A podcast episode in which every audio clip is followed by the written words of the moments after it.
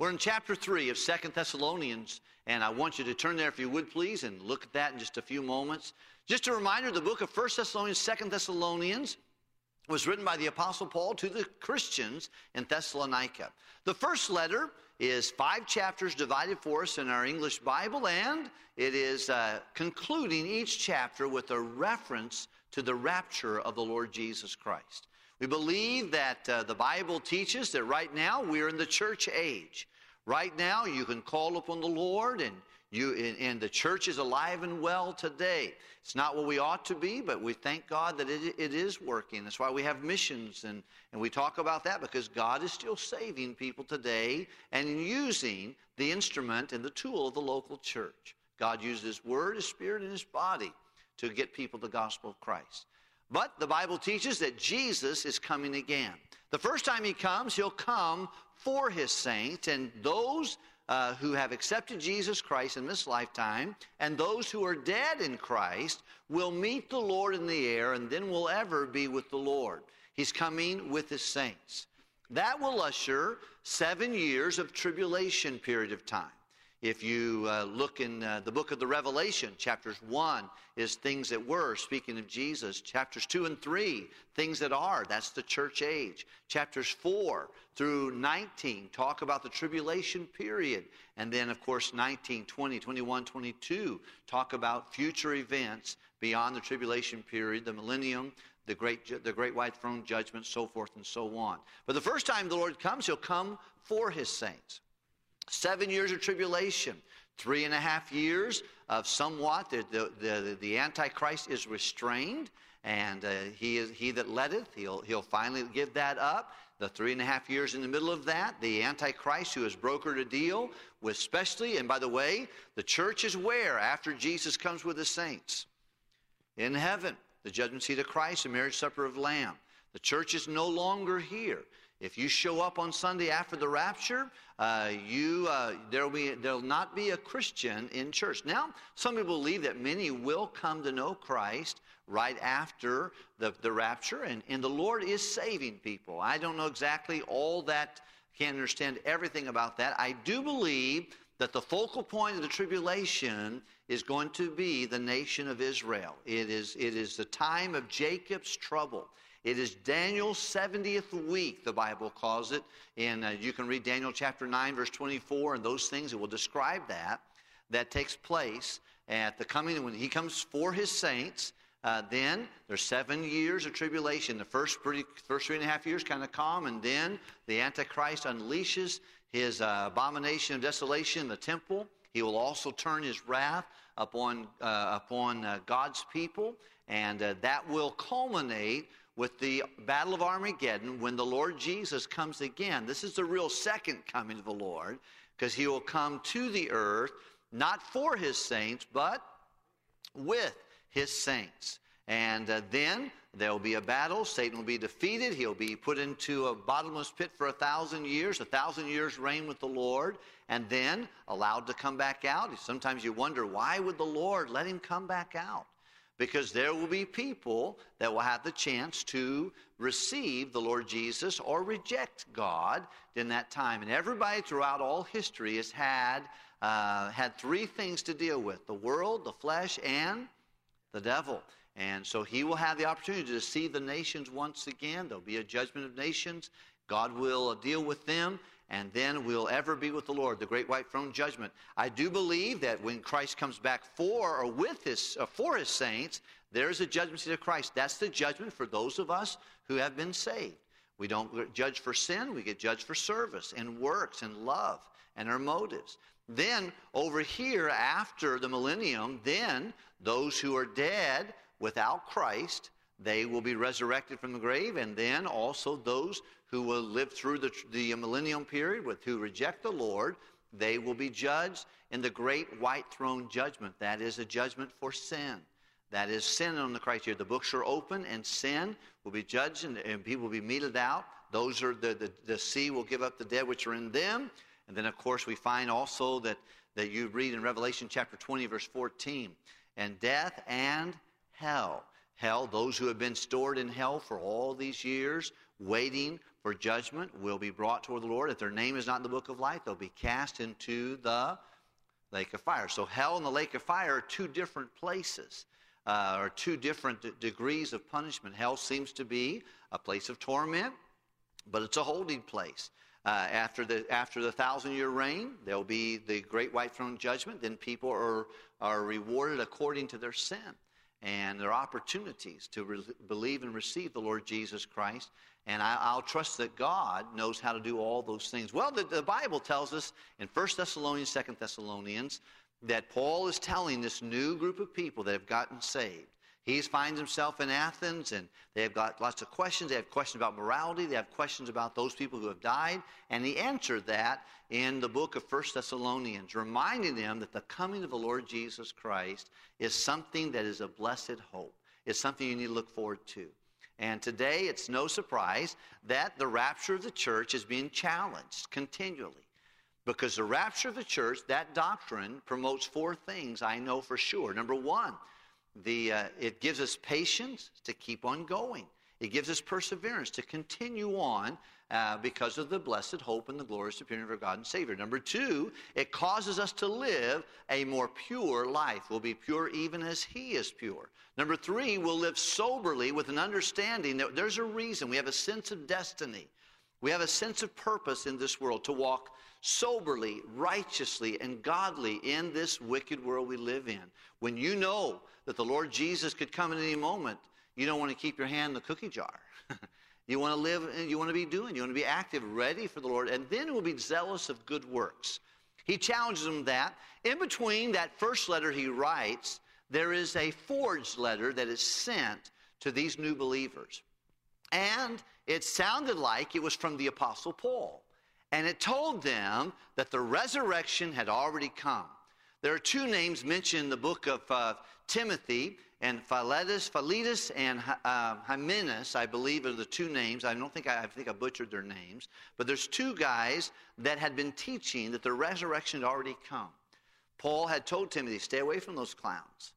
Don't let that, because doctrine determines yeah, and conduct and things. He said, These two guys have been teaching the resurrection already come, that the rapture has already taken place, and these new believers believe that. And so they thought they were in the tribulation period during this time because of the false teaching and because of the letter that seemed to be from the Apostle Paul. And so as a result of that, Paul writes back to them. And he challenges them. He praises them for their work. He promises that God would recompense those who are, who are treating them wrong, that God will reward them for their faithfulness to the Lord, and they can rest with the Lord, knowing that He's coming again, and whatever they're going through, God will help them through it, and they're not in the rapture. Chapter 2 speaks very much about the tribulation period. And he talks about the man of sin. And he said the first thing that's going to happen before the Lord comes back, there's going to be a mass apostasy. A lot of people are going to divert themselves and take the high road, off the high road of holiness, into, they're going to, they're going to depart from the faith. They're not going to lose their salvation. You don't lose your salvation when you start living like an idiot. Okay? If you're saved, you're saved.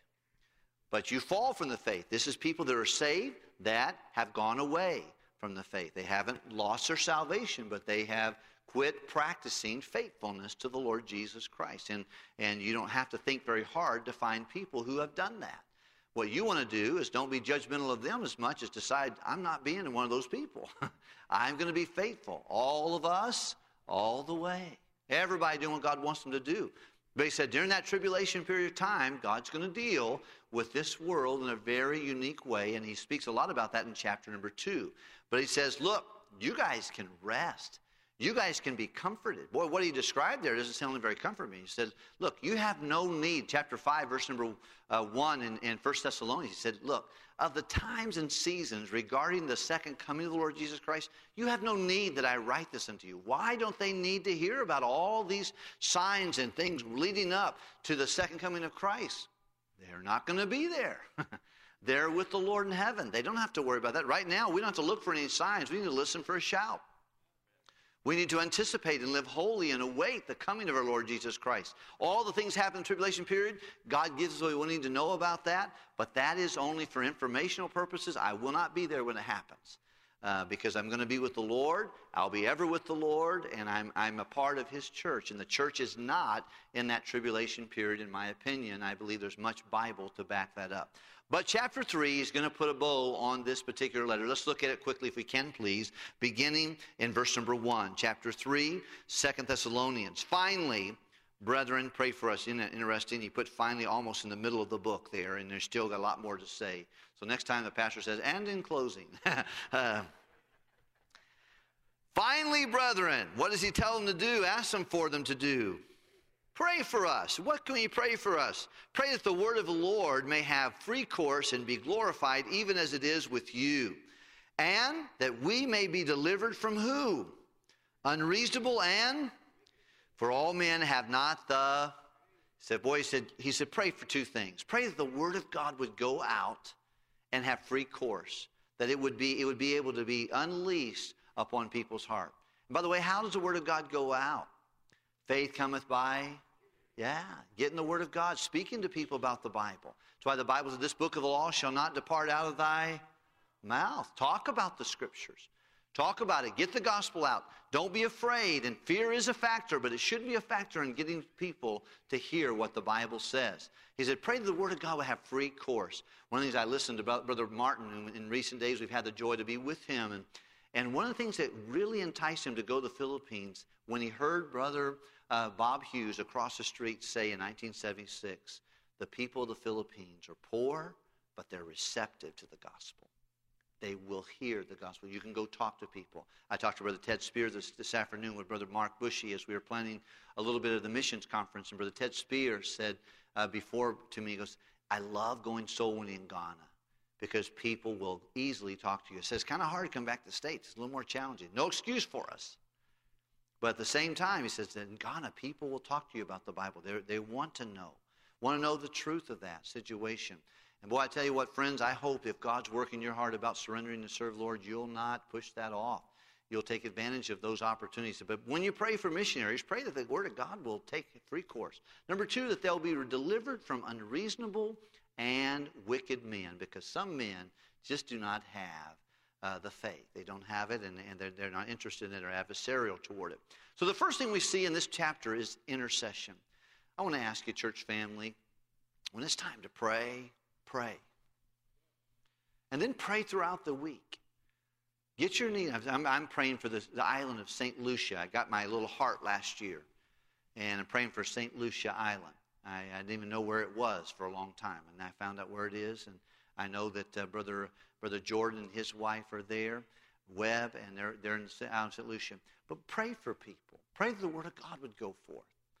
I think prayer, we underestimate. We think, oh boy, if we work eight hours, we're really doing something might be more done in eight minutes of prayer. He said, Pray for us. Pray that the Word of God. When's the last time you prayed that the Word of God would have free course? That when the missionary preached, people would be receptive.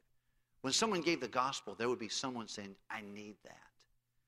Just the other day, I was listening to someone give a testimony that just blessed my heart so much because the man, uh, one of our t- college students, the guy was shoveling his snow. And one of the college students went and said, You know, let me help you. And they started shoveling snow together. And he said, You know, sir, do you know for sure when you die today you go to heaven? He stood his, he stood his shovel up and said, I can't believe you asked me that. That's been on my mind for the last week. I've been thinking every night, where am I going to spend eternity? He said, Could I show you how? And the man got saved, holding his, holding his uh, snow shovel. You know what? That guy is an answer to somebody's prayer. He's probably praying himself, and other people are praying for him and saying, let the Word of God have free course. Number two, pray that God would rebuke unreasonable and wicked men and women who want to stop the gospel. How many you ever noticed someone who wants to stop the gospel? I'll never forget that guy Adolf. I told you about him. I was witnessing to two men. This guy Adolf, what a good name for him. uh, he came up to me and he just started started saying, That book's a bunch of fairy tales. You know, I, I've heard what you say. I've read that Bible all the way through. It's just a bunch of fairy tales. And just started interrupting. I said, I said, Mr. Adolf, I'm talking to these guys. He goes, Yeah, I'm telling you what, that stuff is just, you don't even have it. You shouldn't even waste your time with this guy. And I just had to turn my attention. I said, Mr. Adolf, let me tell you what the Bible says. And I started quoting some verses to him, pointing some things. He said, Put that book away. It's a bunch of fairy tales. It's getting on my nerves. It's bothering me. I said, You know what? You wouldn't bother me with Mother Goose. I wouldn't get upset about that. You know why it bothers you? Because it's not Mother Goose. It's a piercing to you. It, it, you know it's true. You know there's something about that. That's why you're so adversarial. Come over here and just interrupt him when I'm trying to talk to these people. Yeah, you blankety blank and took off, and I was grateful. uh, and I got to talk to those two men. The truth of the matter is, anytime you're trying to get someone the gospel, there are unreasonable and wicked adversaries to that. What does the Bible tell us to do about that? Pray. Pray. When you go soul winning, pray. When we get a chance to pray for our missionaries, pray for them.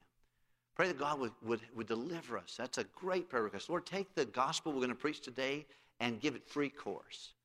And deliver us from distractions and evil and some folks just unreasonable. They don't even know why they're, uh, they're obstinate to it. And, and deliver us from that so that the Word of God can go forth. Let's look at the next thing real quickly. We'll have to conclude and pick up next week. Verse number three. But the Lord is faithful, who shall establish you and keep you from what? Evil. I want you to notice verse 3. First, verse, verse 2 talks about, 1 and 2 talk about intercession. Verse 3 talks about preservation.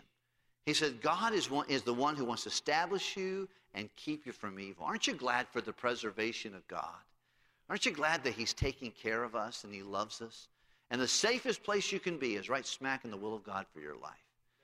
He says, God's idea, He's faithful. He's going to establish you and he's going to keep you from evil. That was the prayer of the Apostle Paul and his assurance to them. So we have intercession, we have protection. Let's look at verse 4 and 5, can we? And uh, we have confidence in the Lord touching you that ye both do and will do the things which we command you. Now, verse 5, read it with me, would you please, everybody?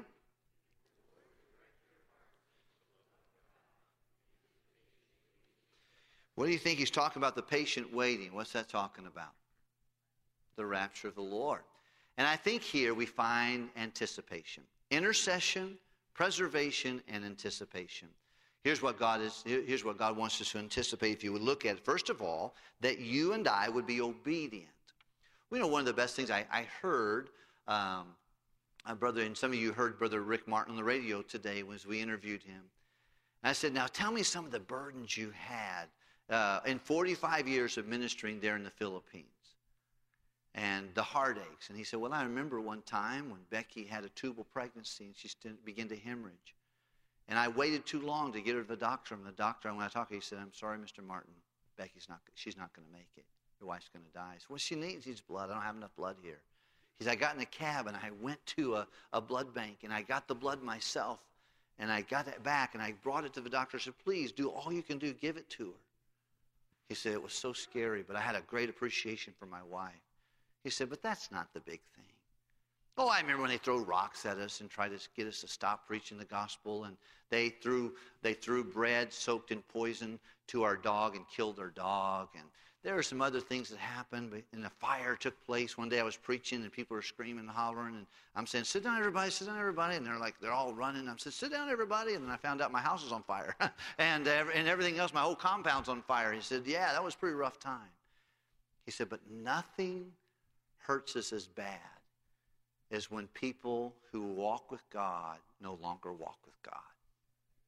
When people that we've trained and loved are no longer sitting in their pews and no longer vibrant. People who were once bringing people to Christ on buses and Sunday schools, and now they've gone away from the Lord. He Says, nothing quite hurts me quite as bad as that. You know, the Apostle Paul says, you know what I'm anticipating? That you will be obedient until the end. And that you will anticipate the coming of Christ and wait for his Son from heaven. And be faithful when he gets here, we're good. All of us, all the way. Being faithful to the end. Three concepts intercession, praying, that God would give free course, and that, um, that He would deliver us from people who are adversaries to the gospel. Number two, that we would be that, uh, that we would be preserved and established by the Lord. And that lastly, that we'd anticipate whenever, whenever we have a chance to obey the Lord, we'll be obedient to Him and we'll wait for His Son from heaven.